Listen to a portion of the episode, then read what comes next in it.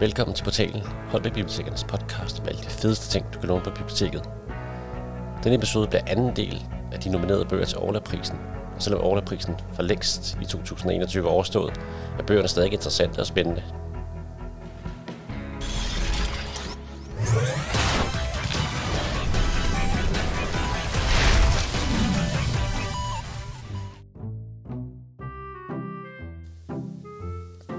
Første kategori i dag bliver nomineret til bogen, der fik mig til at grine. Nu vil jeg ikke afsløre, hvem vinderen er, men det er en meget speciel kategori. For det er faktisk ret svært at skrive en sjov bog. Meget svært, man skulle tro. For humor er meget forskelligt, og folks grænser varierer også meget for, hvad de bliver forarvet over, og hvad de synes, der er sjovt. Det kan måske være en af grundene til, at stort set alle de nominerede er del af en serie. For så ved man nemlig, hvad der var sjovt før, og så har man også styr på, at toren nok også bliver sjovt. Den første nomineret har jeg allerede haft med i episode 4 med Kasper Hoff, men dengang var det den første i serien. Nu er det den tredje bog, som er nomineret.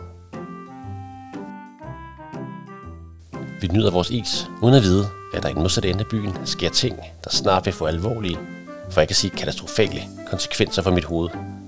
Selveste statsministeren er på vej mod byens bibliotek, og han har skubbende planer. Man ser en helikopter komme flyvende med to hemmelige agenter hængende nedunder, lige foran biblioteket. På næste billede står borgmesteren foran en bibliotekar, som selvfølgelig er tegnet med store briller og en bog med par rykker, fordi statsministeren han er jo skaldet. Goddag, jeg er selveste statsministeren, siger statsministeren. Velkommen til biblioteket. Kunne jeg friste med en bog, spørger bibliotekaren og holder en bog frem imod ham. En bog, siger statsministeren og lærer højt. Nej, tak. Jeg tager dem alle sammen. Ah, beklager, men du kan højst låne 20 bøger, siger bibliotekaren. Ellers er der ikke nogen bøger til de andre lånere. Men jeg kan skrive dig på venteliste til resten. Jeg tror ikke, du forstår, siger statsministeren. Jeg er ikke kommet for at låne bøgerne. Jeg er kommet for at fjerne dem. Jeg har nemlig besluttet at lukke biblioteket. På billedet tager bibliotekaren sin bog. Luk biblioteket. Næste billede er hun besvimet. Heldigvis med et lille skilt, der informerer om, at hun er besvimet, hvis man nu er i tvivl. Men hvad skal der ske med bøgerne, spørger bibliotekaren, da hun er vågnet. Bare rolig, de går ikke til spilde. De skal bruges til at bygge en ny motorvej ud for byen. Jeg går nemlig ind for genbrug, forklarer statsministeren stolt. Bliver tegnet en plan for den nye motorvej. Man kan se bilisterne køre hen over først asfalt, og så en masse bøger og en lille smule guldhorn. Det må jeg sige, siger bilisten. Så en dejlig affjedring, den her vej har. Kan jeg vide, hvad den er blevet lavet af? På næste billede er de gået ind i læsesalen, hvor man kan se et par brugere meget optaget af computerskærmen. Men hvad med alle de fantastiske historier, al den viden, der går tabt, siger bibliotekaren. Åh, pyt med dem, siger statsministeren. Der er alligevel ingen, der læser bøger længere. Alting står jo på internettet. Der er ikke nogen, der vil savne dem. Statsministerens livsvagter læser bøgerne på helikopteren og flyver væk med dem. I begår en stor fejl. I kommer til at fortryde det, råber bibliotekaren efter dem. Men man ser helikopteren flyve væk med alle bøgerne i et meget stort net. Drengen, der fik ting i hovedet nummer 3, Hjælp jer klog, er også skrevet af Kasper Hoff og udgivet gennem Gyldendal, kan læses for 8 år. Det handler om uheld, venskab og Gud. Karl er stadig person. Han har det problem, at han får ting i hovedet. Og i den her bog, der får han et helt bibliotek i hovedet. Og det gør ham sindssygt klog. Det lyder måske ret sejt at vide alt i hele verden, men for Karl bliver det hurtigt en forbandelse, for alle vil have svar på alt muligt tåbeligt. Det er selvfølgelig godt at kunne hjælpe politiet med at fange forbrydere, men det er ikke så fedt igen, når forbryderne derefter prøver at slå Karl ihjel. Derover er Gud altså heller ikke helt tilfreds med, at Karl han ved alt i hele verden, så han sender to engle ned for at få Karl af vejen. Serien er illustreret af Jan Solheim, som laver sjove og detaljerede tegninger. Teksten og billederne smelter sammen og får det hele til at ligne en tegneserie. Der er fyldt med detaljer og easter eggs, som man kan morse over. Og historien er også ret sjov og til tider spændende. Forsiden viser Karl, som flygter fra en bunke computer og bøger og en globus, mens hans bedste ven Ludvig sidder og læser en bog i baggrunden. Forsiden viser ret klart, at det er en sjov bog, det her. Stort set hver side har en sort-hvid tegning, hvor man kan grine af. Kasper Hoff har ret tit nogle syrede idéer, som kommer til udtryk igennem Jans illustrationer, og det er et fantastisk samarbejde. De andre to bøger i serien hedder De mystiske øjne og Guld på hjernen.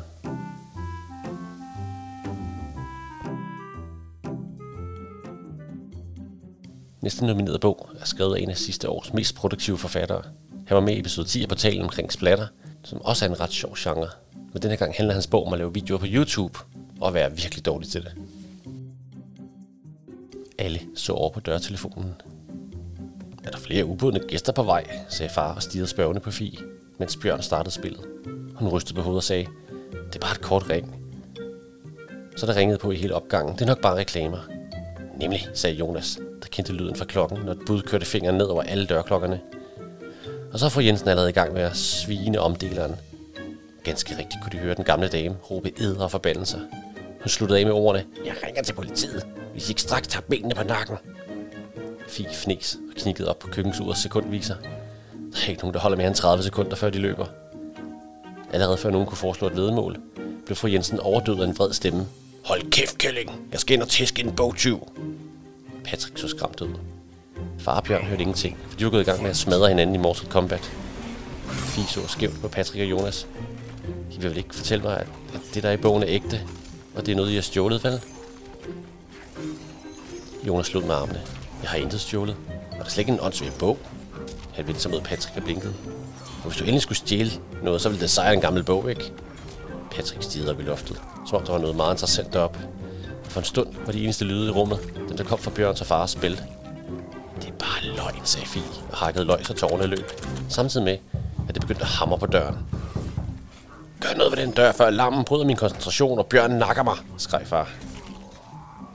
Du er så færdig, knækkede Bjørn til den raspende lyd af kropsdele, der blev flået fra hinanden.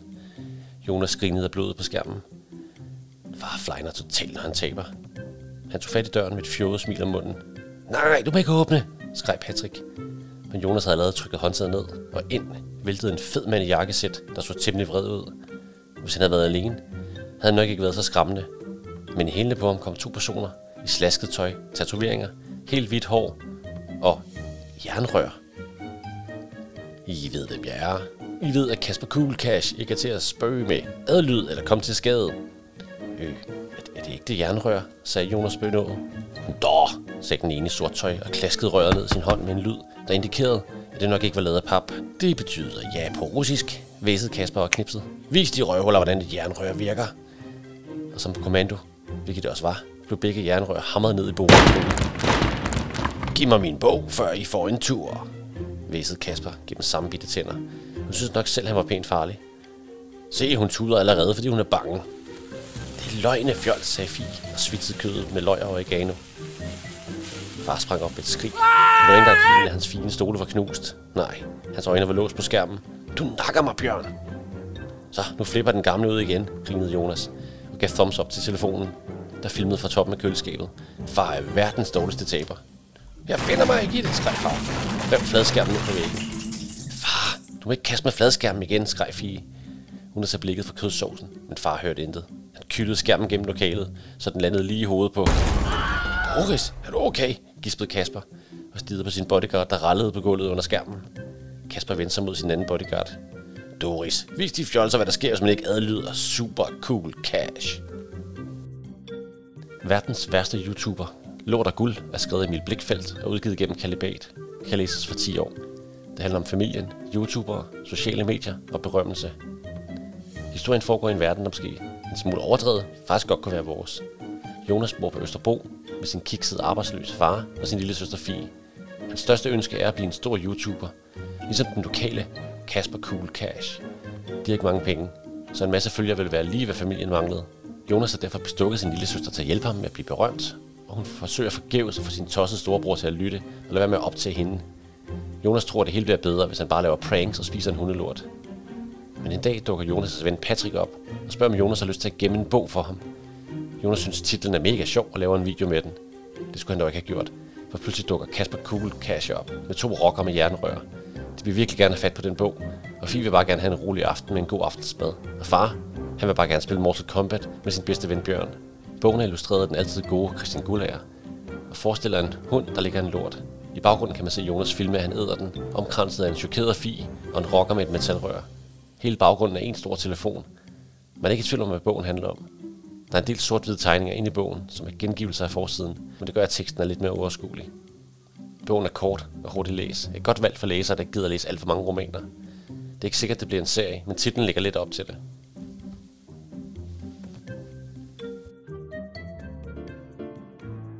Tredje nomineret bog handler om fodbold, som er så evigt populært, både på grund af sporten, og så det sammenhold, spillerne har indbyrdes. Men der er stor forskel på sværdesgrad, tilgang og især humor i de forskellige fodboldbøger. At skrive en historie om drengen, der spiller fodbold, som samtidig er hyldende morsom er altså noget af en præstation. Varmen ramte dem som en stor og fugtig karklud, da døren til flyvemaskinen blev åbnet. Shit, hvor jeg har varmt, sagde Sif, som var den første, der trådte ud af flyveren. Ja, hold op, den går lige i trynen, sagde Niels Peter og tog sin ørkenhat på. Han havde allerede fundet sin lup frem og var klar til at sætte nye fund i sin samlemappe. Jeg har læst om den afrikanske kløver, sagde han begejstret. Den skulle være meget flot. Måske bliver jeg den eneste i Danmark, der har den i sin kløversamling. Jeg troede, du var den eneste i verden, der havde en kløversamling, sagde Chalfemukken. Den hedder Trifolium africanum, sagde Niels Peter drømmende, og ignorerede fuldstændig sin sure tvillingebror.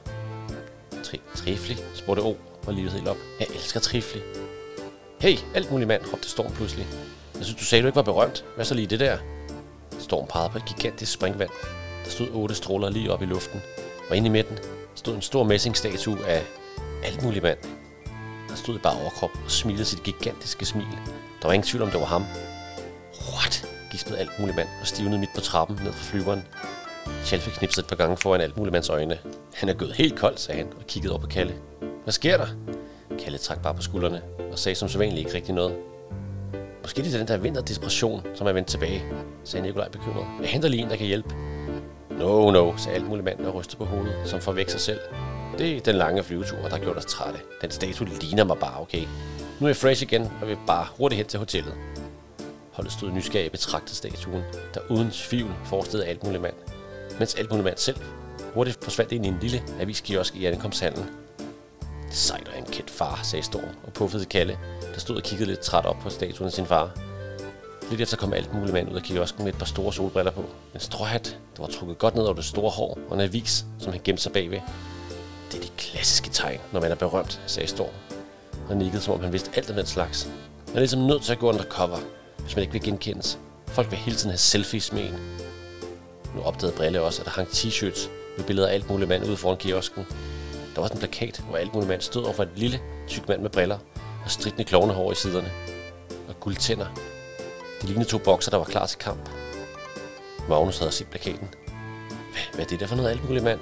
Men alt muligt mand var allerede på vej hen mod bagagebåndet. Meget hurtige skridt.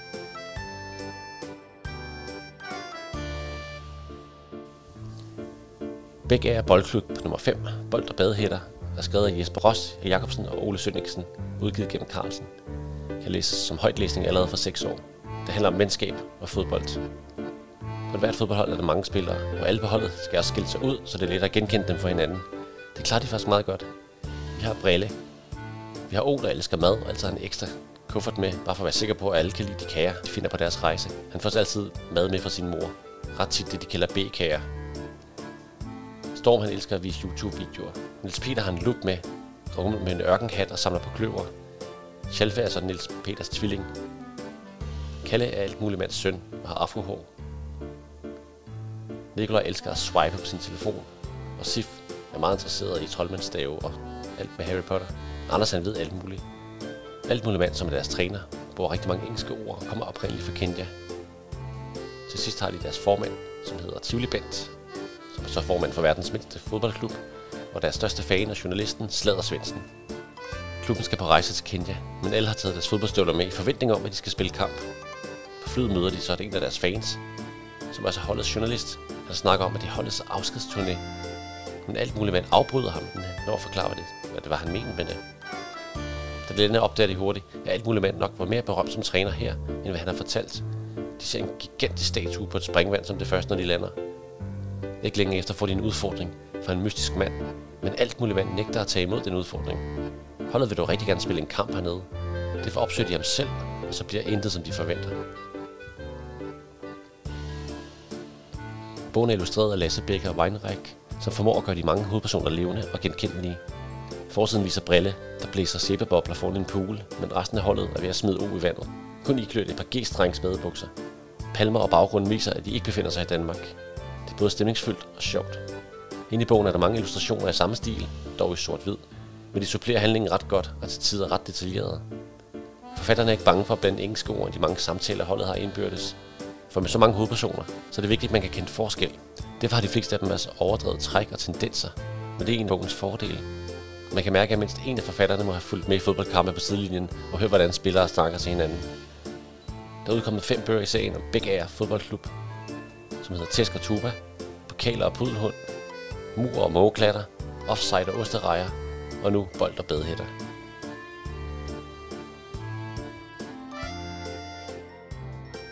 I den næste nominering er endnu en YouTuber snedet sig ind og kommet på banen. Det handler om kanonslag og parker, man ikke burde have åbnet. En YouTuber, som åbenbart har generelt problem med mordiske bamser. Så du ser altså bamser, sagde psykologen, da Nicky havde fortalt historien om bamsen. De sad på psykologens kontor, foran hinanden i et par læderstole. Bag psykologen stod et skrivebord, og bag det en række bogreoler. Nicky havde fået en tid ret hurtigt. Normalt var der flere måneders ventetid, men efter han havde fortalt om den måske fiktive bamse, som smed med meget virkelige håndgranater, så var der pludselig en tid dag tre dage senere. Så nu sad Nicky på en stol overfor en køn dame i nederdel. Hmm, psykologen så på Nicky med halvbrillerne. Har du oplevet noget traumatisk med en bamse? Ja, sagde Nicky. Virkelig. Hun så helt glad ud. Interessant. Kan du fortælle om det? Tja, for et par dage siden prøvede en bamse at springe mig i luften med en håndgranat, sagde Nicky. Den har også prøvet at brænde mig inde på et fyrværkerilager. Hældte natriumhydroxid i ansigtet på mig. Fik mig til at kravle under en madras fyldt med knive. Efter jeg redigeret min Wish-video, har jeg opdaget, at det også var bamsen, der prøvede at skyde mig med de der lasersvåben. Psykologen så irriteret på ham. Nej, jeg mente i din barndom. Nå, Nicky tænkte så. Nej, det tror jeg ikke. Sikker? Psykologen hævede et fint optegnet øjenbryn. Du har aldrig glemt din yndlingsbamse i bussen.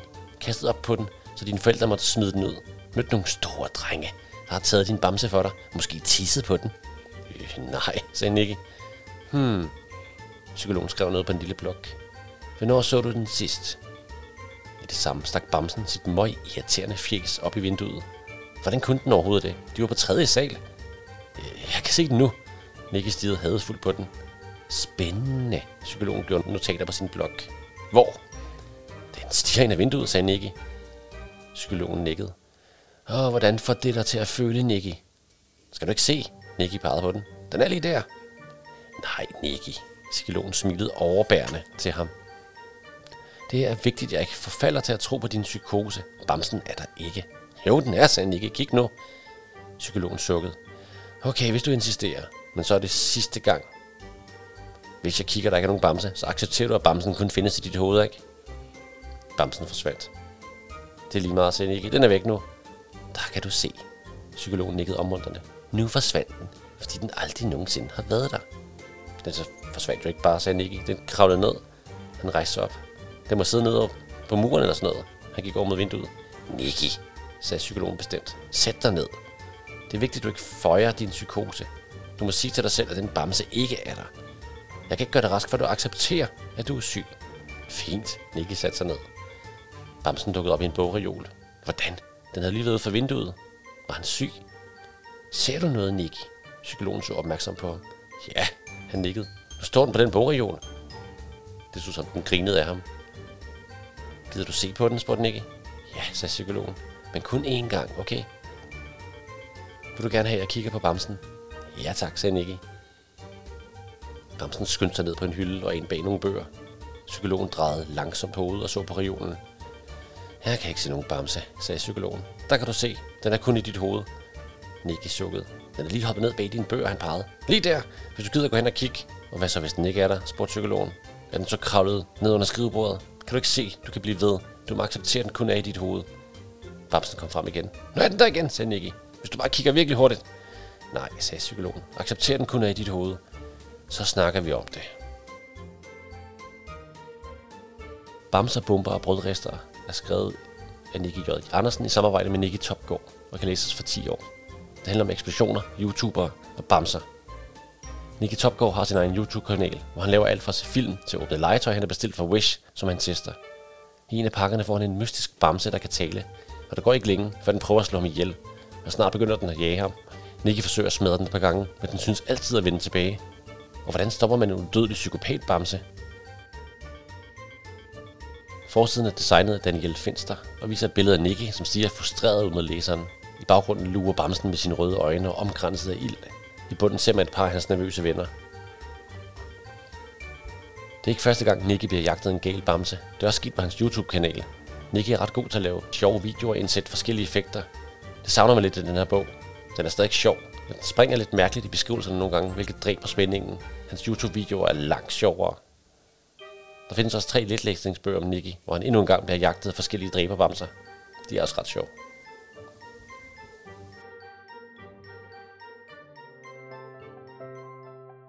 Den sidste nominerede bog skal vi have fat i splatterkomedierne igen, som længe har været en genre, som har forsøgt at få afhugget lemmer og indvolde, bundet sammen med humor for børn. Det er en meget svær genre at mestre, for der skal ikke meget til, at forældre bliver forarvet, eller børn synes, det er alt for ulækkert. Heldigvis var der en forfatter, der fandt en gylden mellemløsning, da han udskiftede blodet med slim, og en helt ny type splat for børn blev opfundet. René var med i episode 10 af portalen, der handlede om splatterkomedier, og det er ikke overraskende, at hans serie dukker op her på listen. Fint, fint, sagde pølsemanden og tog et stort stopord frem. Reglerne er simple. Hele tallerkenen skal være tømt, og der skal være tykket af munden. Rekorden er 1 minut og 37 sekunder, men alt under 2 minutter giver dig adgang til pølsevognens Hall of Fame. De tre kombattanter nikkede ivrigt. Klar, parat, æd! Boris, Chrisser og Bøllemis kastede sig frødende over deres overdimensionerede burger. De havde været sin tilgang. Boris kunne med sin kæmpe næver lige holde den vanvittige store burger. Det lykkedes ham at mose den nok sammen, så han kunne tage en monsterbid af den. Chrisser forsøgte med at spise et lag af gangen. Var lynhurtigt til at æde den en topbolle, og var nu halvvejs i sin første bøf. Bøllemis var den eneste, der forsøgte med kniv og gaffel, men det var allerede en tabt kamp. Gaffen var slet ikke lang nok til at kunne nå igennem den tårnhøje burger, og man kunne se desperationen redde sig i Bøllemis ansigt. Tror du, de klarer det? spurgte Funder Trolle, der fulgte med i den store maddyst, som om det var en internationalt transmitteret sportsbegivenhed. Nix. Trolle så meget koncentreret ud. Det kunne godt ske, at han ikke vidste så vanvittigt meget om ret meget, men maddysten her havde han oplevet mange gange. Bøllemis er allerede tabt, og han ved det godt. Kniv og gaffel. Klassisk begynderfejl. Chris har en interessant teknik, men den prøvede min storebror allerede sidste år. Du kløjs i salaten, når du spiser den alene. Boris er den eneste med en reel chance, men han har glemt noget. Flora og Funder kiggede på hinanden, imponeret over Trolles omfattende viden på området. Og, og hvad er det? spurgte Funder. Flora, svarede Trolle. Mig? Flora kiggede undrende på Trolle. Hvad har jeg at gøre med deres madfest? Du har lige givet min bror en mega los lige i maven. Det kan godt ske, at han har glemt det. Men det har hans mave ikke. De kiggede alle tre på Boris, der begyndte at svede og puste, mens han tykkede og tykkede og tykkede. Det så som, at han ikke rigtig kunne synke. Nu er der gået et minut, proklamerede Trolles far. Hvad fanden er det? Han pegede ud af vinduet. Derude på Kirke Knævums hovedgade løb en endelig gris i fuld fart. En stor gris. Virkelig stor. For der stod på bundegården, vidste ungerne, at en gris normalt kunne blive to meter lang, lidt over en meter høj og vejede nogle 100 kilo. Jens Hansen havde dog prallet med, at hans grise i år var langt over gennemsnittet. Det var tydeligvis en af Jens Hansens grise. Trolle, Funder og Flora kiggede på hinanden. Hvad pokker gik det her ud på? Det havde jeg ikke glemt at snakke med jer om. Funder lyste op. De der grise var jo vilde. Hvad nu hvis det var slimgrise? Slimgrise, gentog både Flora og Trolle. Ja, altså, der er noget snegl i dem fra den der psykogris. Og nu er de alle sammen blevet sindssyge af at spise den. Men er det ikke lige meget, hvis de alligevel bliver spist? Ikke, hvis de stikker af, Flora parer ud af vinduet. Og heller ikke, hvis de er blevet sindssyge af at spise mere slimkød. Hvad sker der, hvis andre spiser deres kød? Smølf, hækkede Flora. Det blev smølf med smølf på. I den grad mega støvsur. Sur torskerovn for verden, som vi kender den. De tre var så opslugt af deres samtale, at de hele havde glemt at se, hvad der skete ved det andet bord. Bøllemys havde opgivet kniv og gaffel, og var nu ved at kløje sin alt for store bid burger. Biden var så stor, at han knap kunne lukke munden. Kriser var, helt som troldet havde forudset, gået kold i salaten. Boris derimod lå på alle fire, over en spand og kastede op. Hups. Flora kiggede uskyldigt ud i rummet. Trollet forsøgte at holde grinen tilbage, men det endte med at komme ud som et forkølet host. Funder turde ikke sige noget. Han vidste godt, hvor hårde lammer og Boris skulle uddele. Bordet begyndte at ryste. Faktisk begyndte alt at ryste. Kongobajerne væltede ned på gulvet. Resterne af superflæskebøgerne blev langsomt, men sikkert rystet samme vej. Trolles far forsøgte at holde de forskellige dressinger og glas med ristet løg og syltede agurker for at forhindre dem i at falde ned. Men han havde kun to arme. Hvad sker der? spurgte han, med nervøsitet i stemmen. Jorden under dem rystede nu så voldsomt. Hvad skulle fundet at gætte, ville han tro på, at det enten var jordskælv eller en flok vilde bisoner, der gik amok i byens centrum. Nu havde Kirke Knævum dog ikke den store hårder af bisoner, hvad han vidste af. Men man kunne aldrig vide med Kirke Knævum. Og så så han det. Svin. Rigtig mange svin. Slimsvin er skrevet af René Toft og udgivet gennem Kalibat. Kan læses for 8 år og er velegnet til højtlæsning. Det handler om slim, snegle, zombier og svin. Alle hovedpersoner er 11 år gamle og går i samme klasse. Flora er en vild pige, som også er datter af den lokale politibetjent. Hun hører vild musik og render rundt med en anime-huer. Trolle er lettere tyk og med hår som en høstak, og fundet en lille splejs med briller og kommunfarvede krøller. Sammen har de det hele. Nysgerrighed og intelligens. I den første bog blev den lille by Kirke Knæum invaderet af slimsnegle fra det ydre rum. Børnene fik stoppet invasionen, men ikke alle sneglene døde. Et par stykker gemmer sig i et par enorme orner, og det giver helt nye problemer i byen, da krisen angriber alt og alle. Igen må de tre børn træde til at redde byen. Denne gang uden hjælp fra rummet, men i stedet for med den lokale knallerbande træder til. Et andet problem er, at Flora hun er ved at blive lidt for sej i byen. Så Trolle og Funder er bange for, at en eller anden klaphat vil forsøge at score hende. Så en af de to bliver altså nødt til at blive kærester med hende på en eller anden måde. Forsiden er meget farverige og actionfyldte, og lavet som collager af Aske Rose Schmidt, hvis forside også dukker op på flere og flere bøger på biblioteket. På den her forside, der kan man se de tre børn blive jagtet af en flok sindssyge, sliminficerede svin. I baggrunden kan man lige ane en bus med en påhæftet rambuk, der bliver jagtet af endnu flere svin. At bruge slim i stedet for blod er stadig unikt i splatterkomedier. Den første bog kompenserer lidt med en smule uhygge og et shitload af bandeord. I Slimsvin har alle børnene dog fået bandeordskarantæne. De må bruge lidt mere kreative bandeord som torskerovn og støvsuger eller smølf. Der er kommet to bøger i serien. Slimsnegle for det ydre rum og nu Slimsvin. Den næste kategori er den bedste bogserie. Men hvad er en god serie? Er det de serier, som man kan læse i vilkårlig rækkefølge? Er det de serier, hvor der er en fortsat lang historie? Det kommer også meget an på, hvor stor udvikling der er i karaktererne. Det kan være meget svært at holde spændingen kørende i en meget lang serie. Til den første nominerede har vi endnu en YouTuber snedet sig ind. Naja Mønster er en del af en familie, hvor stort set alle har deres egne kanaler, og hendes storebror Morten er blevet ret populær med sin talende hund Bubi. Naja får hjælp fra en professionel forfatter, og fået skabt en serie, der både er sjov, underholdende og som kan læses i vilkårlig rækkefølge. Vores nabo med den gule hat kigger længe over på os. Næsten som om han studerer os. Imens vrimler det frem med små børn bag ham. Han har mindst fire af slagsen, tæller jeg. Hmm, siger manden med den gule hat. Mig og ungerne tisser i det fri, smiler han så, og peger ned på en lille, gul pyt mellem de to hytter. Min mor stiger forskrækket ned på den lille sø. Men ellers øh, er der toiletter den vej. Manden peger i retning af receptionen. Det er familien Mønster, råber det største barn. Alle børnene peger på os. Familien Mønster, siger de i kø. Og Frike! Så bliver dørene åbnet til deres hytter, og børn og voksne strømmer ud for at se girafferne. Eller vi er ikke giraffer, for så høje er vi ikke. Men de næste mange minutter går på at blive fotograferet sammen med alle vores naboer. Pas lige på tisset, siger min mor, og skubber os lidt frem, så vi ikke træder ned i vandpytten mellem vores hytter. Eller tispytten, som naboerne kalder den. Jeg er forresten forvalter af dyreparken, siger manden med den gule hat. Om sommeren bor jeg her i hytten med mine unger. Han er chef over dyrene, forklarer min mor, da vi er kommet tilbage til hytten igen. Det kan simpelthen ikke være rigtig Hanne, siger min far, der stadig er chokeret over lokumsituationen. Det, det her er en femstjernet campingplads. Jeg kan ikke tisse et toilet, siger Morten, lige så chokeret. Tager vi så på hotel, far, spørger Max. Ah, nu giver vi det lige en chance, smiler min evige mundre multimor. Vi kan i hvert fald lave Morten og Mutis udekøkken. Mig og Frikke er mere interesseret i hemsen, hvor vi skal sove, så vi kravler op ad den lille bitte stige. Der ligger to madrasser på gulvet, og vinduet er rundt med udsigt over skoven. Se, siger Frikke. Der er træklatning. Mellem trætoppene er der gangbroer og ræb. En lille fyr med hjelm og ræb om maven kommer svingende forbi og lander på en platform med det nærmeste træ. Ej, det skal vi prøve, Frikke, siger jeg, og begynder at pakke min kuffert ud. Og vi skal også prøve badelandet og hoppepuderne, fortsætter jeg. Og dyreparken, tilføjer Frikke. Faktisk er vi enige om, at det her sted ikke er helt tosset. Hemsen er hyggelig, og vi glæder os til alt det, vi skal prøve. Bare vi ikke tager på hotel, siger jeg og stikker hovedet ud over hemsen. I det samme banker det på døren, og min mor åbner. Halløj, siger en høj stemme. Halløj, det er bare naboen. En bred kvinde, stramt hvilket ind i klatrescener, står i døråbningen og kigger nysgerrig rundt i vores hytte. Vi bor i en man til, griner kvinden og svinger med en rød spand. Vi er kommet på grund af naturtemaet, fortsætter hun. Vi elsker nemlig naturen. Min mor nikker, skal lige til at sige noget. Men undskyld, fortsætter damen med klatterscenen. Jeg kunne ikke undgå at høre, at I har problemer med at bruge tispytten.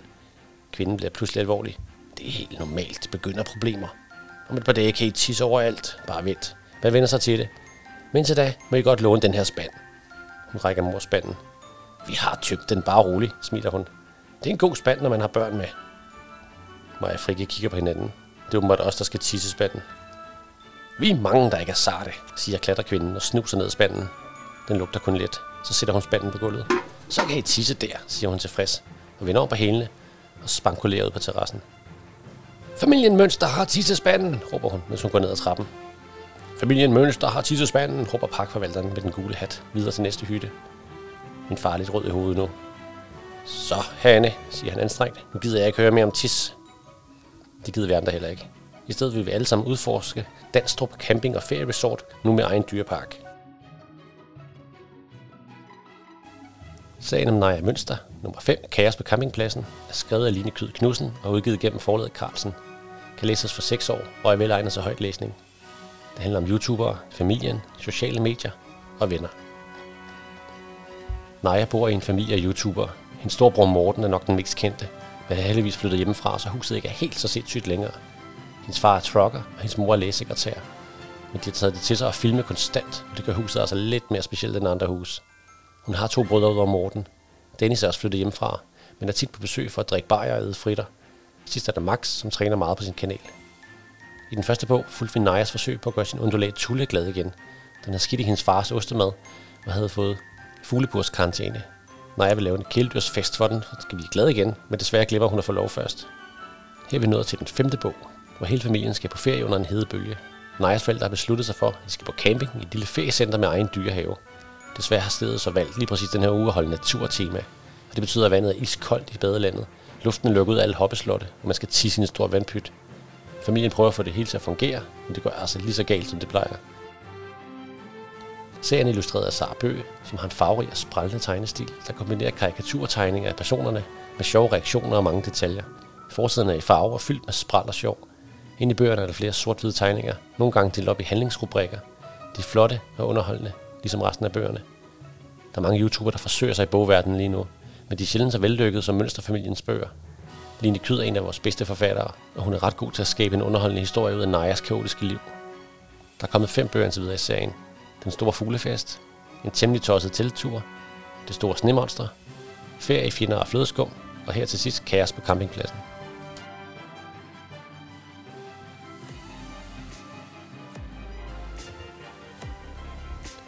Den næste nominerede bog er en trilogi med helt op til 600 sider i hver bog.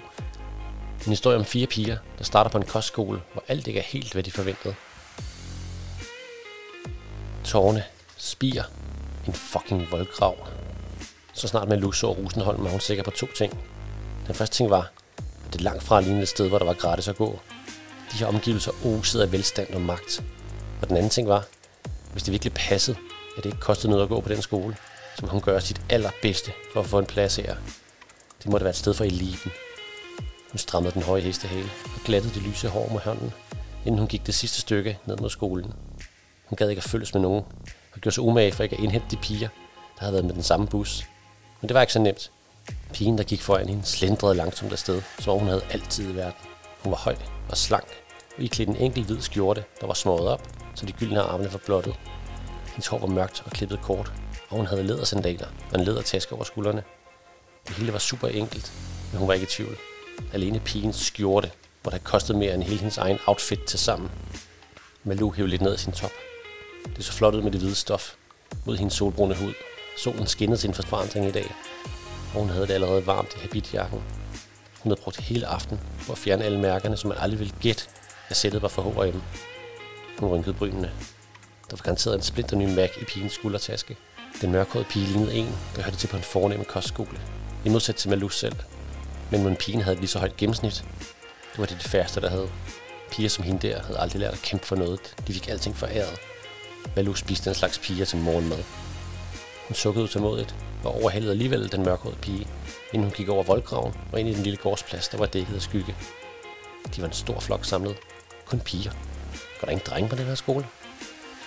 Det samme slog ud på den modsatte væg 10, og en stor dør gik op.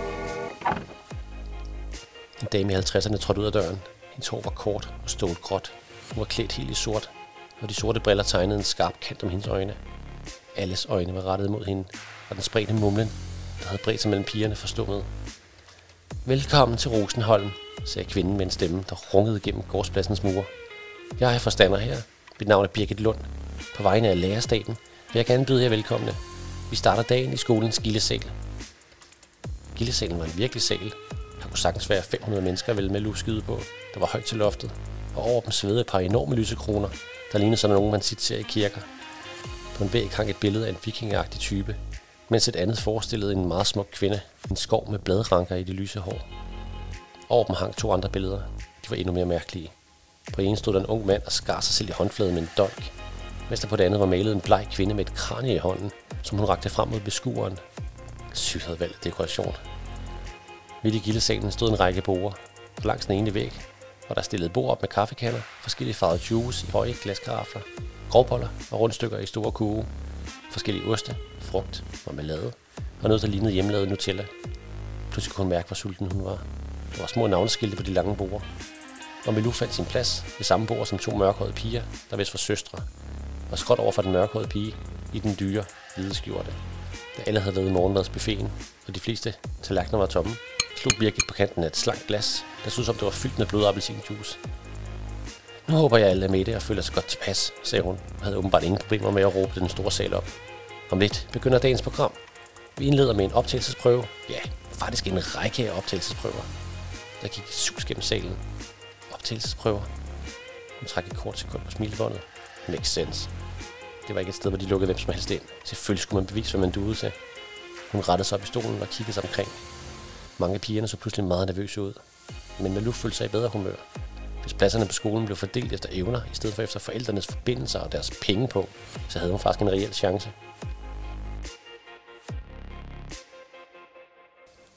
Rosenholm-trilogien nummer 3, Natskygge, er skrevet af Gry Kappel Jensen og udgivet gennem forlaget Turbine, kan læses for 12 år.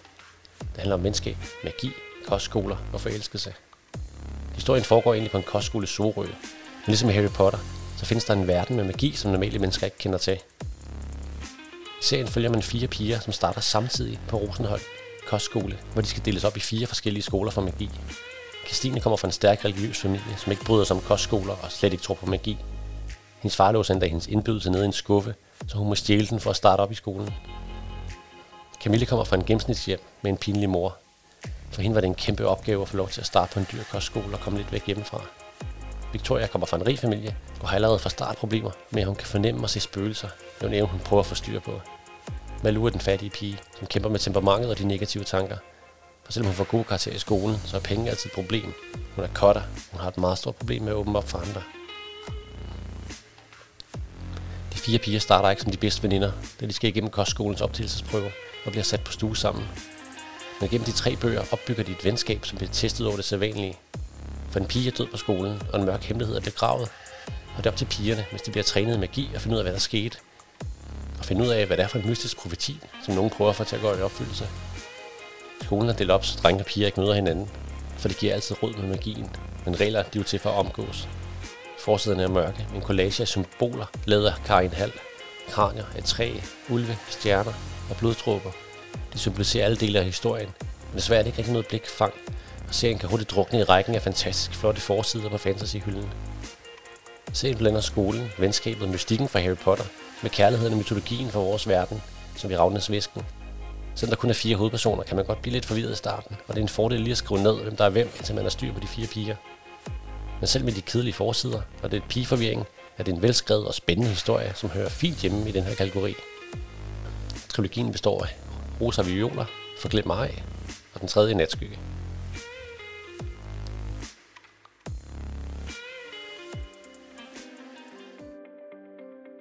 Den næste nominering for bedste serie, der vender vi tilbage til YouTube. Dog uden en ægte YouTuber den her gang. Det kan diskuteres, om bogen er for gammel til at være nomineret til Orleprisen 2021, men det er stadig en relevant og spændende sag. Kort efter sad Simon i Rosas køkken på en høj stol med en bardisk. Foran ham stod en tallerken med en rød chili. Rosa sagde, den røde var mildest. Hendes mor havde både røde, gule og grønne. Rosa rodede med at sætte kamera på stativ. Hendes kinder var næsten lige så røde som Simons chili. Hans hænder føltes klamme. Han havde set flere videoer med Chili Claus. Han kunne særligt huske en med buber, hvor han blev ildrød i ansigtet, så tårerne stod af hans øjne. Må det også ville ske for ham? Ville det gøre skrigende ondt i munden, når han tog den første bid? Okay, jeg er klar, meddelte Rosa. Skal, skal vi ikke? begyndte Simon, men bremsede sig selv. Hvad hjalp til at vente? En halv time? Eller til i morgen? Jeg kunne godt få det overstået. Sig til, når jeg skal begynde, sagde han. 3, 2, 1, nu! Rosa trykkede på en knap foran. Det var et rigtigt spejlreflekskamera. Sådan et havde Simon og Rasmus tit drømt om, og det var mega dyrt. Simon Thun type indånding. God dag og velkommen til den her video. I dag vil jeg simpelthen spise en chili. Hans stemme lød ret lille. Hej vent, Rose stoppede kameraet. Lad os øve det et par gange. Du skal lyde sejr. Simon sukkede. Goddag og velkommen til... Goddag og velkommen til... Goddag og velkommen til... Rosa vendte øjen. Helt ærligt. Vil du være YouTuber eller ej? Kan du ikke prøve at lyde, som om du synes, det er fedt? Men det synes jeg ikke. Ordene lige på Simons tunge, men han bed dem i sig. Er du selfie Simon eller hvad? spurgte han sig selv. Og pludselig mærkede han, det var han. Det var ligesom en karpe, han kunne tage på. Goddag og velkommen til. Jeg er Selfie Simon og... Ah, det er super afrød Rosa. Lad os komme i gang. Kameraet kørte, og Selfie Simon kørte. Han præsenterede sig selv og tog den første bid af chilien. Den brændte ikke så slemt. Han tog en bid mere, og en til. Det føltes som, han halvt stod i flammer. Han beskrev fornemmelsen. Rosa fulgte intenst hans kamp gennem chillingen. Han spejlede sig i hendes blik og kunne se, at filmen blev god. Til sidst følte han, han var sekunder for at blive kvalt, og tårerne stød ham i øjnene, men han tvang sig til at klare stemmen. Tak, fordi I så med. Jeg håber, I nød videoen. Nu vil jeg drikke 10 glas vand. Han rejste sig og forlod billedet. Sejt, du var vildt god. Rosa rodede i et køkkenskab og fandt et glas, som hun fyldte med vand og rækte ham. Simon drak. Men det fjernede ikke den brændende fornemmelse i hans mund. Det hjælper ikke, stønnede han. Mælk, udbrød Rosa. Jeg har hørt, man kan drikke mælk. Hun fandt en liter minimælk i køleskabet og skænkede Simons glas. Han tømte et par lange slurke. Det brændte lidt mindre nu. Lad os se filmen, sagde han. Selfie Simon 3, Epic Friends, er skrevet af Susanne Folberg og udgivet gennem Høst og Søn. Kan læses for 10 år. Det handler om YouTuber, sociale medier, mobning og venskab. Simon er en stille dreng, som elsker Minecraft og laver YouTube-videoer. Hans far er sjældent hjemme, og hans storsøster går i 10. klasse. Simon er lige startet i 5. B på en ny skole, fordi hans far fik et nyt job, og de skulle flytte. Hans bedste ven Rasmus møder han nu kun gennem Somi. Drengene i klassen gider kun fodbold og synes, han er mærkelig. Men heldigvis spiller pigen Rosa Minecraft og vil gerne spille med ham. Drengene fra klassen hunder dog Minecraft og hans videoer som selfie Simon, og det gør ham så ked af det, at han sover Rasmus, som så sletter deres videoer.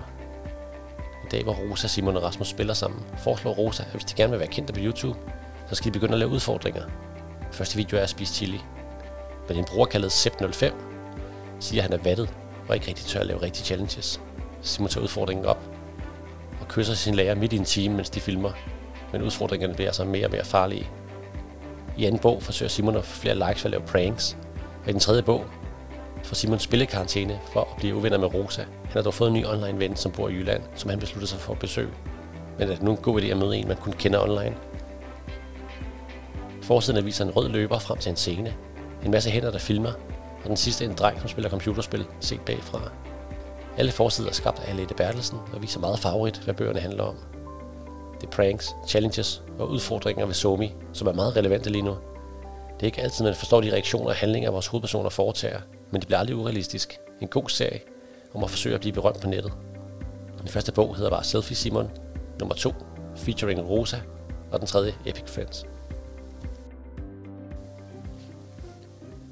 Den næste nominerede serie startede tilbage i 2007 og har været afsluttet på år. Men heldigvis valgte Kenneth Bøge Andersen at give serien en trilogi mere, og derfor kan Anboy nu komme med på nomineringslisten. Sagen har også tidligere været med i episode 7 af portalen. Jeg lagde mit tøj ned i tasken og trak i dragten. Ikke Anboy-dragten den her gang, men karate-dragten. Jeg snød den til med det hvide bælte og bukkede for mit eget spejlbillede. Ush, sagde jeg. Så meget havde jeg da lært. Jeg begyndte til karate i sidste uge. Mor og far havde hårdt nakket insisteret på, at jeg skulle gå til en sportsgren. Og i det mindste involverede karate ikke en eller anden dødssyg bold, som man af en eller anden grund skulle spæne rundt efter. Desuden var der ikke nogen dum idé. Jeg kunne godt have lidt gavn af lidt kampteknik. Jeg havde overtalt Vilhelm til at tage med til den første træning, men det havde ikke været noget for ham. Især fordi han trænede med byens superhelt, der i sin iver havde det med at glemme, at han var byens superhelt. En af opvarmningsøvelserne gik ud på, at vi skulle stå over for hinanden og prøve at klappe til den andens knæ og skulder, uden selv at blive ramt. Jeg synes, det var sjovt. Wilhelm, der bagefter har været et stort blåt mærke, var lidt af en anden og mere temmelig egen mening. Han ville holde sig til skak, snærede han, når man kunne slå modstanderne uden rent faktisk at slå dem. Jeg gik over dojoen, hvor drenge og piger med hvide, gule og orange bælter var ved at indfinde sig. Nogle stod og snakkede, andre øvede parader og slag. Henne ved sandsækken stod en større dreng med orange bælte. Jeg havde lagt mærke til ham sidste gang, men han gik meget op i træningen med liv og sjæl. Lidt for meget liv og sjæl. Mindst to gange havde han fået nogen til at græde. Han påstod godt nok, at det var uheld, men jeg havde kæmpet mod både lopper og terrortvillinger, og denne tissemyre kendte efterhånden sin lus på gang. Den dreng var dårlige nyheder. Jeg skruede låget i min drikkedunk og skulle til at varme op ved at tage en slurk af den ufortyndede saft, da jeg det samme opfattede en sødlig duft. Hvad hedder du? spurgte en stemme bag mig. Jeg vendte mig om. Pigen var på min alder, og hun var køn. Og jeg kiggede automatisk rundt for at se, hvem hun havde talt til. Men der var ikke andre i nærheden end mig. Hendes lange lyse hår var sat op i en hestehale. Det matchede hendes skulebælte og fregnerne på hendes næse. Og jeg havde taget fejl. Hun var ikke bare køn. Hun var decideret smuk, øh, mumlede jeg op i fippet, og var så fuldkommen tømt for ord. Jeg var måske nok byens superhelt, men lige nu havde Aneboy helt og aldeles overladt scenen til nørdmanden. Øh, gentog hun smilende. Er det et dansk navn. Pelle, fik jeg frem, uden helt at stamme faktisk. Jeg hedder Pelle. Jeg synes ikke, jeg har set dig før, Pelle. Jeg er ny. Jeg startede i sidste uge, hvor jeg heller ikke havde set hende. Det ville jeg have kun husket. Nå, så er det derfor. Jeg var syg sidste uge. Jeg hedder Mathilde. Hun rakte hånden frem. Den var utrolig blød. Velkommen i klubben, Pelle. Jeg håber, du kan lide at gå til karate. Hun vendte sig om og gik, og jeg så fascineret på hestehalen, der dansede hypnotisk frem og tilbage. Jeg rettede mig op med et forundret smil, skød brystkassen frem og placerede armene i siden. Det kunne godt være, jeg bare havde talt kort vej med en pige, men det føltes som om, jeg havde besejret hans superskurk. Anboy vender tilbage 3, det endelige opgør, er egentlig Anboy 9, skrevet af Kenneth Bøh Andersen, udgivet gennem Høst og Søn. De kan læses for 10 år. Det handler om superhelte, forvandling og superskurke. I Anboys verden findes der gale videnskabsmænd, som kan fordyre til at smitte folk med superkræfter. For det meste insekter som lopper eller tissemyrer. Men nogle gange går det helt galt, og det er altså ikke alle skurke, der er unge, og selv helte kan vakle. Pelle er superhelten af Aneboy og går nu i 8. klasse. Han er blevet kærester med Ida, og alt er godt, og han overvejer at hænge karpen på hylden. Men han er startet til karate og møder pigen Mathilde, som er enormt sød. Pelle glemmer helt, at han allerede har en kæreste, og får meget svært ved at håndtere de to piger. Samtidig dukker der et mystisk brev op i hans taske, hvor der står, jeg ved hvem du er. Og Pelle må lege detektiv for at stoppe sin hemmelige identitet i at blive afsløret. Og for at gøre det endnu værre, begynder han at stribe indbrud, hvor tyven slet ikke stjæler noget. Der er igen brug for Anboy, og der er en ny skurk på banen. Erik Petri er tilbage og formår stadig at fange Anboys univers i et underholdende og tegnefilmsagtigt streg. Forsiden viser Anboy, der bliver hamret gennem en mur af et par mystiske røde arme. I toeren ser man Anboy slås mod en ny skurk, og i den tredje er fire skurke og helte op og toppe sammen. Forsiden er farverige, men bøgerne er også spækket med sort-hvide illustrationer, der supplerer handlingen perfekt. Der er mange personer fra de forrige bøger, der går igen, så det er altså en god idé at have læst de første seks bøger med Anboy, lige inden man kaster sig over de tre nye. Selvom Kenneth endnu en gang har fortalt historierne om Pelle er slut, så, kan man, så håber man altså stadig på, at han fortsætter, for det er et fantastisk univers. I Anboy vender tilbage består trilogien af myrkryb og ormehuller, fortidens skygger og det endelige opgør.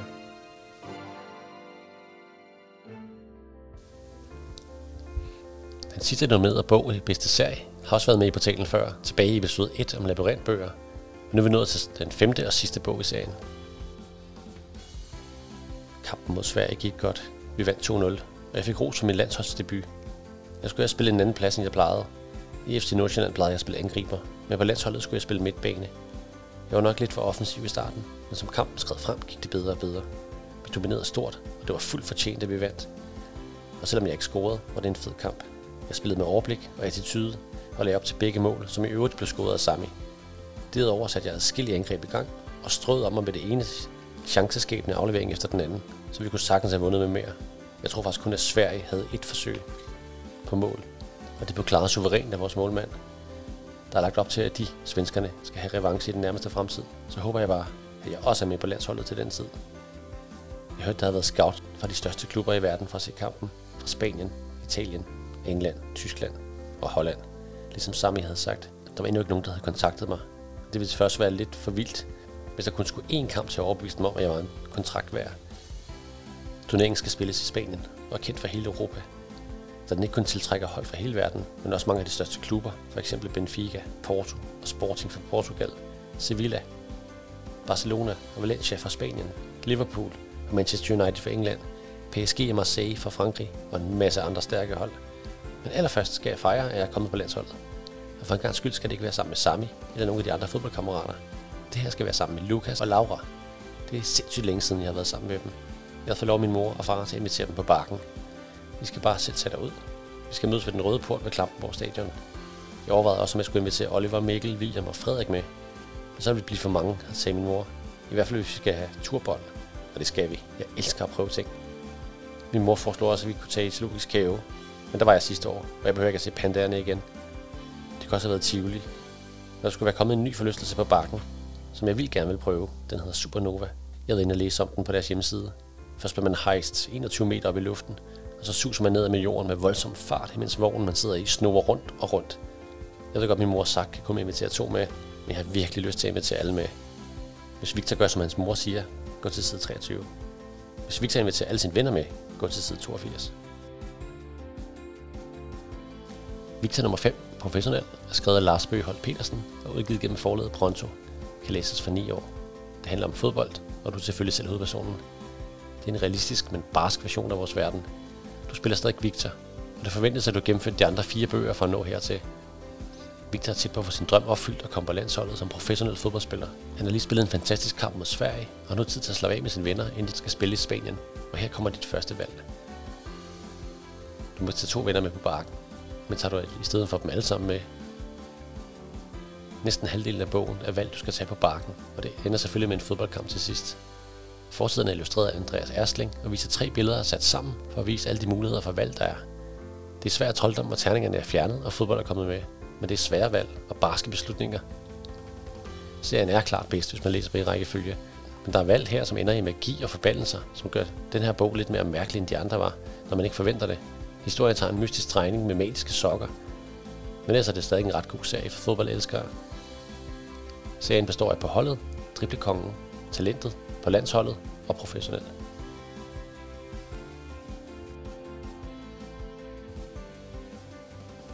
Sidste kategori til prisen er bogen, jeg ikke kunne lægge fra mig. Der kan være flere grunde til, at man ikke kan lægge den fra sig. Det kan være, at den er uhyggelig, sjov eller alt for spændende. Men man har bare lyst til at blive ved med at læse det, den er slut. Det er det, den her kategori omhandler. Lysten til at læse videre. Første forfatter på banen udgiver også fantastiske bøger på stribe, og hele episode 2 af portalen omhandlede faktisk også hende nogen hun tilbage.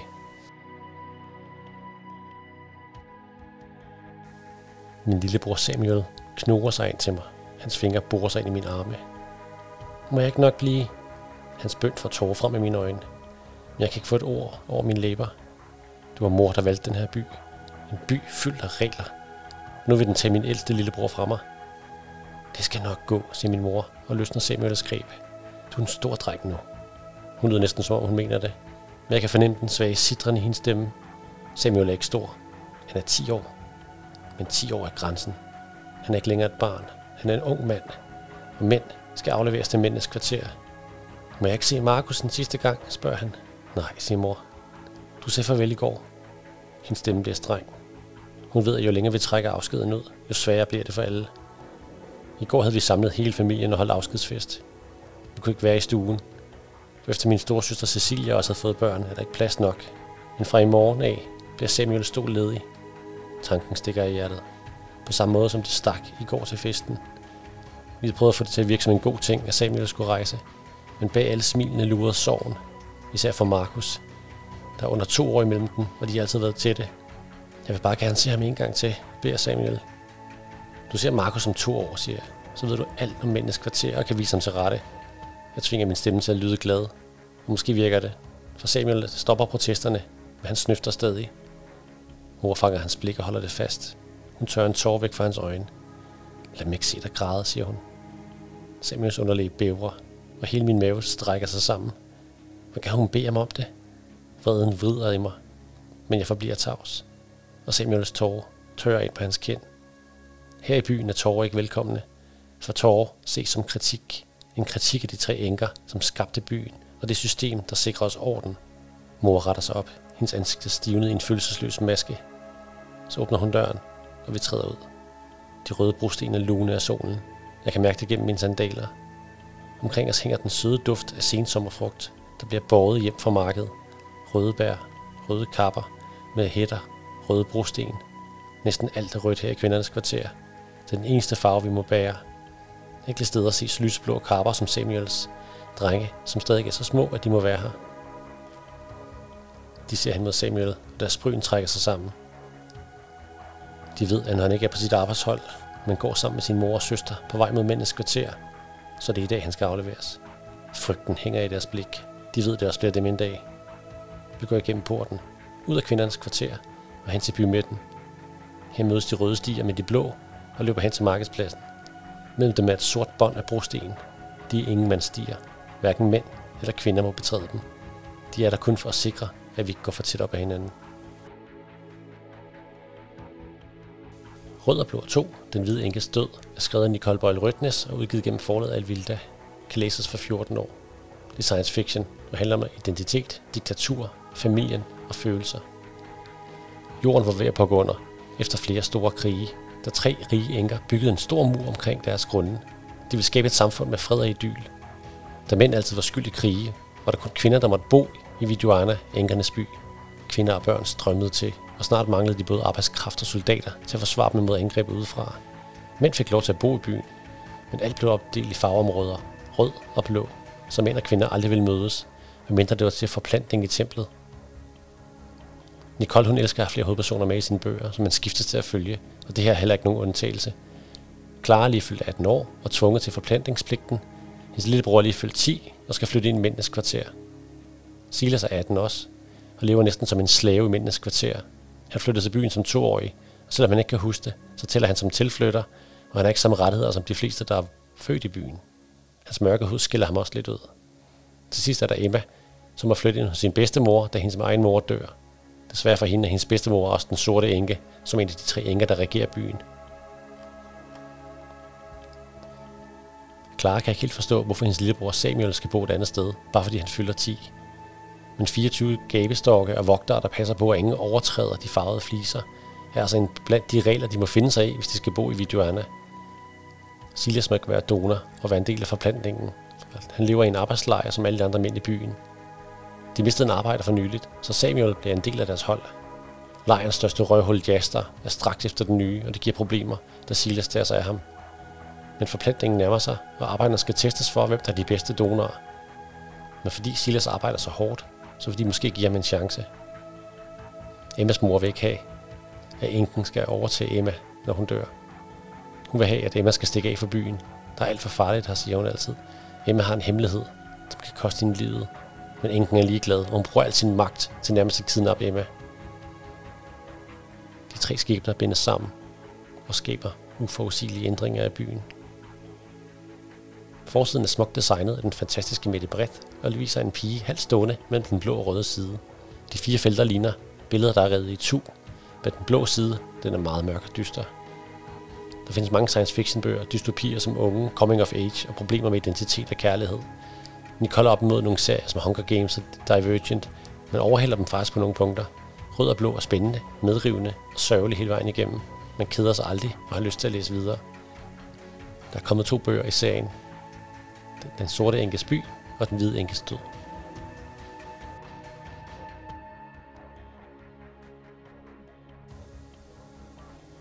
Anden nominering er også en sag, men denne gang skal vi besøge fantasiens verden. En mørkegrå kat, stor som en kronhjort, sniffer til mit hoved. Jeg snubler baglæns. Endnu en kæmpe kat træder frem bag den første. Fyr, flamme, lyder en kommanderende stemme. Sit! Katten sætter sig, men slipper mig ikke af sygen. En lille ældre kvinde straver ud imellem den. Hendes træk er fremmedartet, med lidt skrånende, smalle øjensprækker, et rundt fladt ansigt med brede kindben og en gul undertone i huden. Hun støtter sig mere til sin stav, end jeg har set nogle af de andre gøre, mens hun vakler nærmere. Velkommen til Notio. Hun slipper staven med sin ene hånd, vender håndfladen opad, og jeg tænder endnu en svæveflamme i luften over den. Jeg beklager den halvhjertede velkomst, men som Akela måske har nævnt, er det bedst, hvis I forbliver uregistreret lidt endnu. Mit navn er Sheng og jeg er forstander her i Notio. Du taler vores sprog. Nøk stiger på Shengs fremmedartede træk, som ilden oplyser. Jeg stikker en albu i siden på hende. Hastigt trækker hun blikket til sig. Vores sprog er måske en overdrivelse, men Shengs klodsede, dybe lyde er helt sikkert af nordisk afstamning. Jeg forsøger at forstå hinanden af nøglen til mange ting. Cheng stor smiler med lukket mund, så læberne helt forsvinder. I er ikke de første unge sigstar for den del af verden, jeg tager imod. Med et dumt klask lægger den ene kat sig på gulvet og giver sig tid til at slikke sin kæmpemæssige pote. Den mangler en bid af det ene øre, og skaldet arvæv løber langs kanten. Vær lidt høflig fyr, din drivert. Vi er gæster. Klapper katten. Omkring hovedet er pelsen så tyk, at det ligner en manke. Så fortæl mig, Gry og Nyx, er I klar til at få jeres luse ophav tilbage? Jeg vender mig for at afkode Nyks reaktion, men hun når at svare ja højt og tydeligt først. Har du det godt, Gry? Tjenk betragter mig. På hver side af hendes hoved er tre store gyldne smykkeringe viklet ind i hendes hår. De kliger, når hun bevæger sig. Ørerne er blevet revet lange af to tungt udseendede marmorterninger, der sidder direkte i øreflippernes store huller. Jeg løfter skuldrene. En anden verden, som jeg indtil i dag ikke anede eksisterede, har lige opslugt mig. Fornægter jeg livet derhjemme at sige ja til mit luseophav? Dorothea, Anders, Marie og Else, får jeg dem nogensinde at se igen? Hvor har Dorothea fortalt Marie og Else, at vi er blevet af? Er de ked af det? Rolig nu, siger Schengen. Sindet har ikke godt af at gå i selvsving. Du er bekymret for dem derhjemme? Jeg nikker og rykker nærmere af Kela. Hun fletter armen ind i min. Du er som sagt ikke den første Sixte, som jeg byder velkommen til Luskuro. Gry Dortiers datter. Schengen puger op i flammernes tykke, næsten sorte pels. Du kender Dorothea? Bestemt. Og jeg må sige, hun har gjort det godt. Schenk vender sig for mig til Akila, så marmorterningerne får øreflipperne til at dingle. Hun har givet jer et godt og kærligt hjem, og hendes position har bekymret jer, i det mindste mere end andres vil kunne. Hun har også allerede givet jer en del af jeres grundlæggende sigterdannelse. Jeg rynker brynene. Hun må forveksle mig med Akela, for der kun hende, der kendte Luskuro på forhånd. Nej, jeg vidste intet om det her. Jeg fik det med armene mod svæveflammerne, kæmpekattene og Sheng. Sprækken til Luskuro 3 Elementkrigen er skrevet af Julie Midtgaard og kan læses for 11 år. Det handler om parallelle verdener, venskab, magi og fiktive steder. Historien starter i 1600-tallets Aalborg, men ender i fantasiverdenen Luskuro.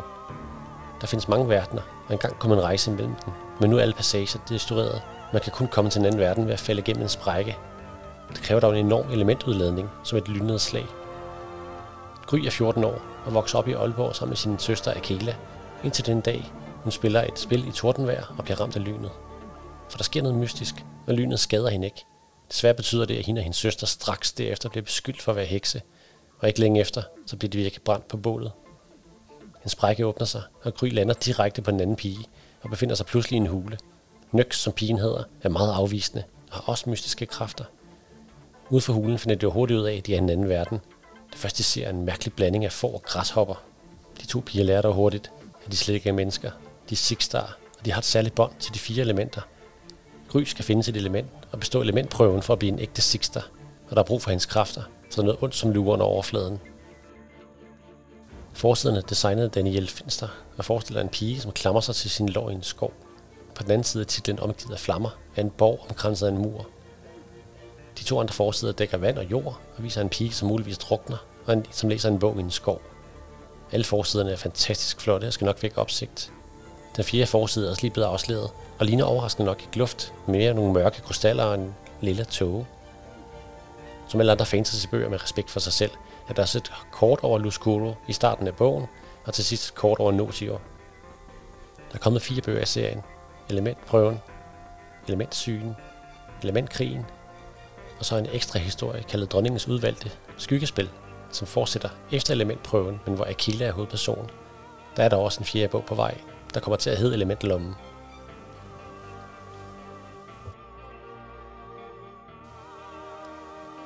Den tredje bog er ikke en serie, men en labyrintbog om spøgelser. Og det er jo dig, som skal opklare sagen. Ikke en bog med terninger, og hvor held og uheld kan spille ind. En bog skrevet af en forfatter, som har mange gyserhistorier i rygsækken, og som ved, hvordan man skaber en meget dyster stemning. Det er helt op til dig med din valg at redde de stakkels børn, som for evigt er fanget som spøgelser. Hej med dig, kom ind. Teenageren griber din hånd og hiver dig inden for entréen. Wow, jeg er glad for, at du kom, fortsætter han. Jeg håber mega meget, at du kan hjælpe os, for du er godt nok den berømte spøgelsesjæger, er du ikke? Du smiler bestemt. Berømt ved jeg nu ikke. Jeg kalder mig spøgelsesvisker, ikke jæger. Han hørte dig vist ikke rigtigt. Super, mit navn er Janus. Det var mig, der ringede til dig. Jeg lavede kaffe. Du er egentlig lidt sent til kaffe, for klokken var over 23. På den anden side skal du nok ikke regne med at få sovet i nat, så du siger ja tak. Janus skubber dig ud i køkkenet. Bare til plads, så kommer jeg. Du skal lige til at sætte dig, du opdager pigen, som sidder ved vinduet. Åh, oh, hej, siger du. Rækker hånden over bordet, mens du præsenterer dig. Pigen kigger på din hånd et øjeblik. Så trykker hun den uden at sige noget. Hendes hånd er tynd og kold. Hun var kun omkring 12 år gammel. Du bemærker tilfældigvis en lille, fin ørering i hendes ører. I det samme kommer Janus ud i køkkenet igen. Han har en mappe med, som han ligger på bordet, mens han tager plads. Undskyld, jeg havde lige glemt, hvor jeg havde lagt den. Du skæver til pigen, som igen sidder og kigger ud af vinduet. Du lød lidt ældre i telefonen, siger du til Janus. Jeg troede faktisk, at du var voksen, siger Janus og smiler. Nej, jeg er kun 14. Hvad med dine forældre? De er ikke hjemme i aften. De ved måske slet ikke, at jeg skulle komme. Nej, og det er også bedst på den måde, siger Janus bestemt. De lytter ikke til mig længere. Du nikker og skriver til pigen, som ikke glæder sig at være med i samtalen. Siden Janus åbenbart ikke har tænkt sig at præsentere hende, spørger du selv. Du nævnte noget om din lille søster i telefonen. Ja, det er rigtigt. Emilie gik fast på skolen, da det skete. Det er jeg ked af at høre. Janus sukker dybt. Også mig. Men den slags bestemmer man ikke selv. I det mindste var hun en af de heldige, hvis man kan sige det på den måde. Mange af dem, der overlevede, får jo aldrig et normalt liv igen. Du skæver af dig til pigen, og denne gang optager du Arne på hendes arm. Det ligner skade efter ild. Emily er tydeligvis mærket efter ulykken, så du beslutter for ikke at spørge mere ind til emnet. Janus skænker sort kaffe op til dig. Kan du fortælle mig lidt mere om skolen, beder du, og kigger ud mod gaden. På den anden side kan du skimte den store, mørke bygning i lyset fra gadelamperne. Den har stået tom i tre år nu, begynder Janus og sænker stemmen. Nu han er bange for, at nogen skal høre ham. Tre gange har de forsøgt at renovere den, men hver gang er det gået galt. Sidst var der to håndværkere, som mistede livet. Det er sindssygt. Byen vil jo gerne have en skole der igen, men de gamle elever har ikke tænkt sig at forlade stedet. De gamle elever, gentager du og næb til kaffen. Janus nikker alvorligt. De fleste her i byen har set dem. De er mest aktive om natten. Nogle gange kan de endda forlade skolen og begive sig ud i byen. En aften. Janus læner sig ind over bordet og visker. En aften så jeg en livet fra vinduet her. En lille fyr, som stod og stirrede ind på mig. Med skoletask på ryggen og det hele. Hans hår var helt svedet væk, og hans ansigt var sort af sod. Janus rører roligt på sig ved tanken. Jeg kan godt sige dig, at jeg var lige ved at skide i bukserne. Du mærker ufrivillig gåsehud brede sig på ryggen. På trods af dine mange år i branchen, kan du stadig blive påvirket. Og det var altså en brand, spørger du. Janus nikker og åbner mappen. Det skete under et Lucia-optog. Han tager flere billeder frem og viser dig. Nogle af dem er klippet ud af aviser, andre har taget mobiltelefoner. Du får en klump i halsen med synet af pigerne i de hvide kjoler, som går med tændte sterinlys gennem en fyldt sal, mens resten af skolen kigger på. En af dem tabte sit lys, siger Janus. Det mener man i hvert fald. Den satte ild til en jakke, som lå på gulvet, og før nogen kunne nå at gøre noget, var hele salen fyldt med flammer. De fleste nåede ud, men der døde 19 elever og en lærer. Brandfolkene nåede at slukke ilden, før hele skolen brændte ned. Du blæder langsomt gennem udklippene, mens Janus taler. Pludselig stopper du. Er, er det ikke? Janus nikker trist. Jo, det er Emily. Hun var med i optoget. Du skæver igen til Emily. Ved lyden af hendes navn har hun drejet hovedet og kigger kort på dig, før hun igen retter blikket ud af roden, så nu er blevet dækket af små vandperler. Der bliver stille i køkkenet. Du drikker høfligt lidt mere af kaffen. Janus pakker ud klippene sammen igen, så, så du kan altså se dem. Du nikker. Lige siden jeg var lille. Det er åbenbart det nævne, jeg er født med. Janus hæver brynene.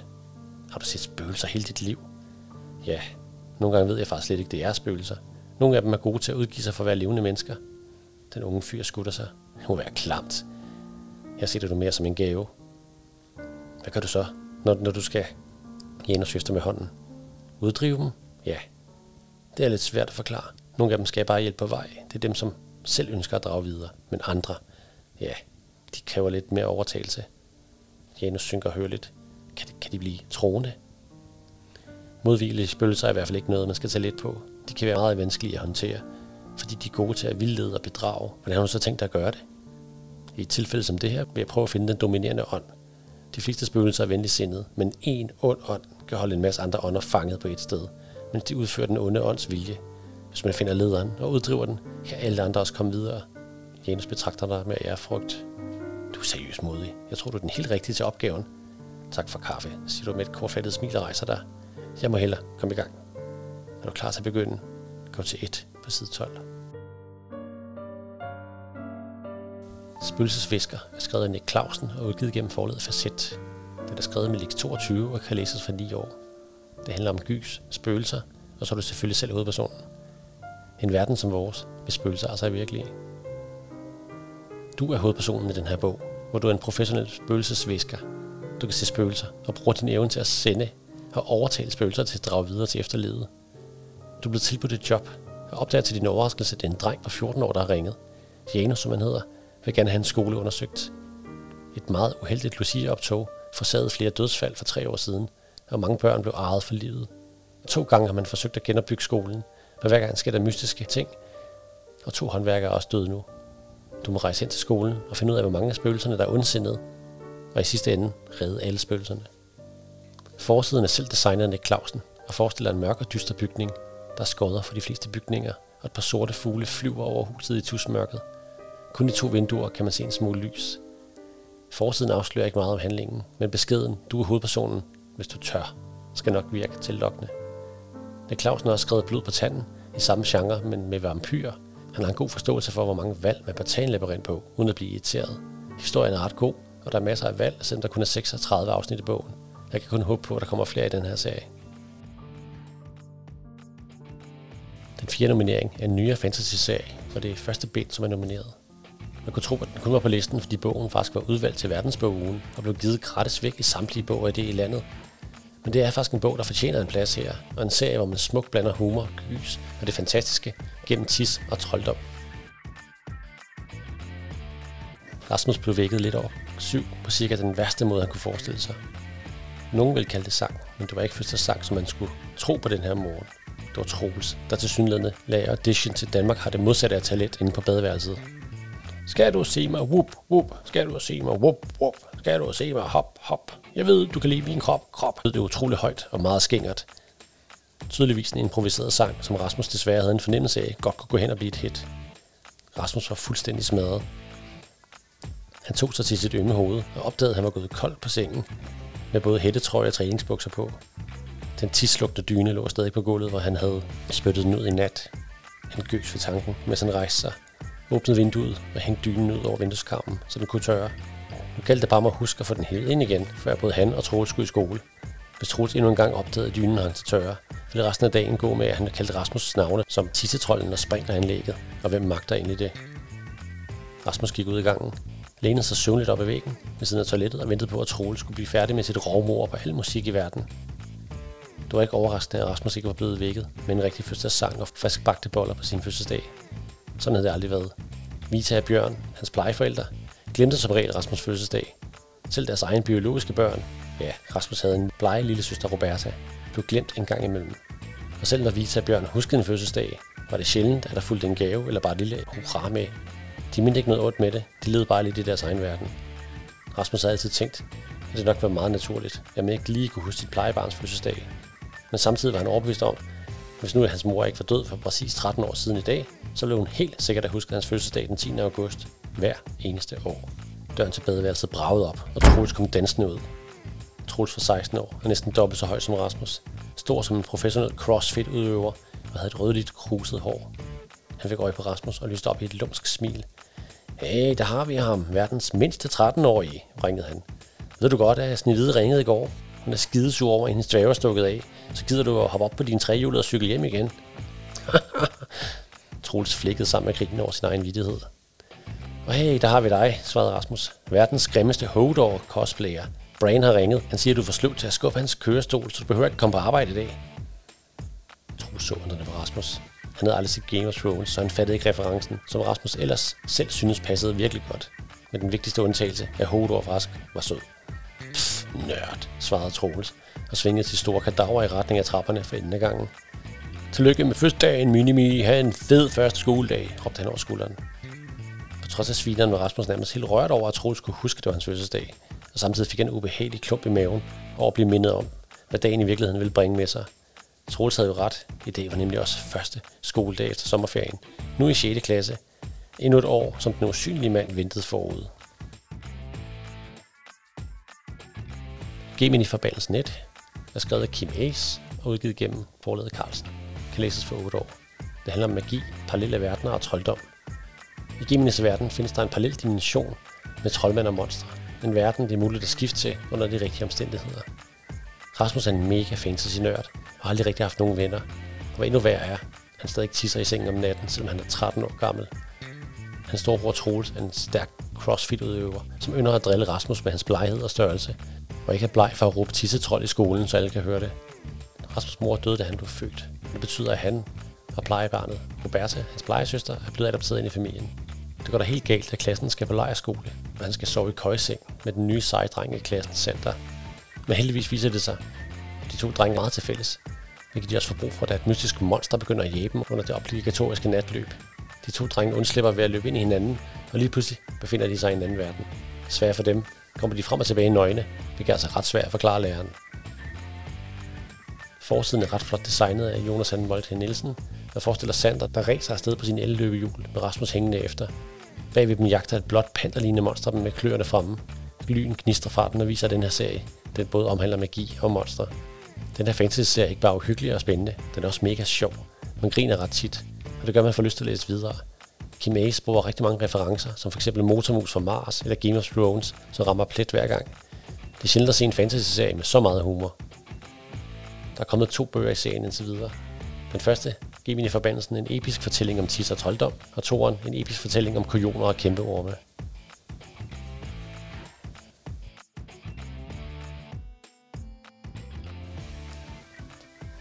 Eneste nominering af en forfatter, som har skrevet bøger siden 1976, og som vi desværre mistede sidste år i en alder af 71 år.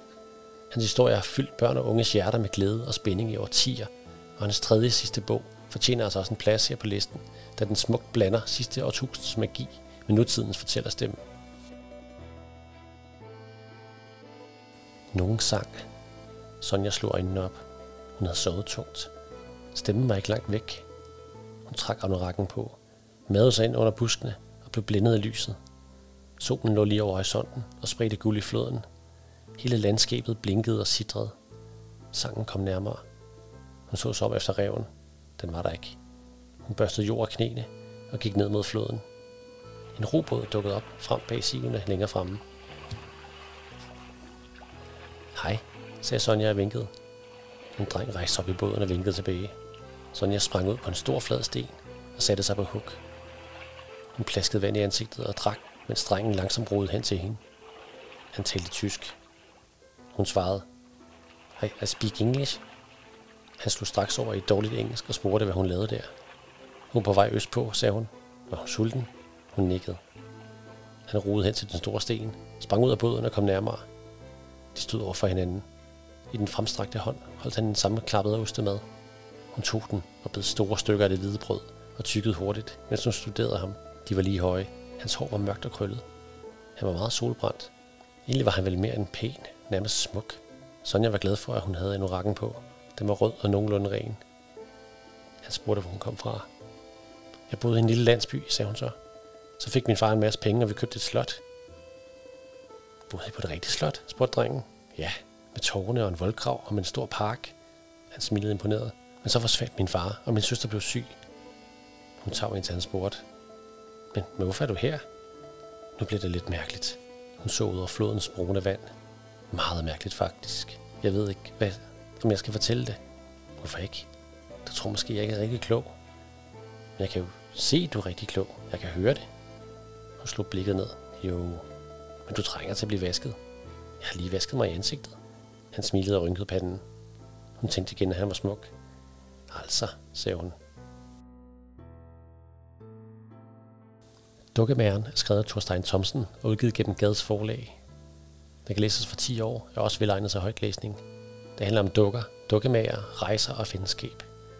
Historien foregår tilbage i 1964, hvor der godt nok findes biler og færger, men der er altså ikke nogen computer eller mobiltelefoner. Sonja er 14 år gammel og bor med sin mor og lille søster Bibi, som går i anden klasse. Hun bor på en herregård i den lille flække Lundby. Hendes far havde engang opfundet en slags trykkemaskine og var blevet ret rig ved at sælge den til Tyskland. Desværre forsvandt han sporløs en morgen for tre år siden, da mens han var kigge på fugle, og ingen har nogensinde fundet ham. Historien starter, da Bibi fylder 8 år og har inviteret hele klassen på besøg. Hun får en masse dukker af forskellige slags i gave, men den mest utrolige får hun fra sin mor, som har bestilt en ukrainsk dukkemager, som har rejst hele vejen til Danmark med sin dukke. Sonjas mor har brugt rigtig mange penge for at få den mystiske mand til at skabe en kanindukke til Bibi. Rygterne siger, at det er de mest livagtige dukker i hele verden, og det viser sig måske at være sandt, for Sonja opdager lige pludselig om natten, at dukken er ved at kvæle sin lille søster. Hun redder hende, men Bibi vil ikke vågne igen. Sonja beslutter sig for at rejse ud i Østeuropa og forsøger at indhente dukkemageren. En fantastisk rejse ved at begynde, hvor Sonja møder både gode og onde mennesker, og også dyr, nogen der kan tale. Forsiden er tegnet af Katrin Pederslund og viser en mørk skygge af dukkemæren og kanindukken, der stiger med tomme øjne mod læseren. I bunden ser man i farver, hvordan Sonja beslutsom rejser afsted med et lægunderlag på ryggen, fuldt af en rev og en sort krav. Det er en dragende og stemningsfuld forside, og inde i bogen er der flere sort-hvide illustrationer, som leger en del med mørke og skygger, for at gøre det helt uhyggeligt, og det virker. Historien er gammeldags fortalt, men på så hyggelig og velfortalt måde, at man ikke kan lægge den fra sig. Man gyser, bider negle og bliver draget til den verden, hvor Sonja rejser igennem. Jeg fik helt følelsen af at læse en gammel klassiker som Silas eller Frandeløs igen, bare i en ny version. Tak fordi I lyttede til portalen Aalbæk Bibliotekernes podcast om alle de fedeste ting, du kan finde på biblioteket. Din vært var Bjarne Nordberg Petersen, og jeg håber, du vil lytte igen til næste udsendelse. Tak for i dag.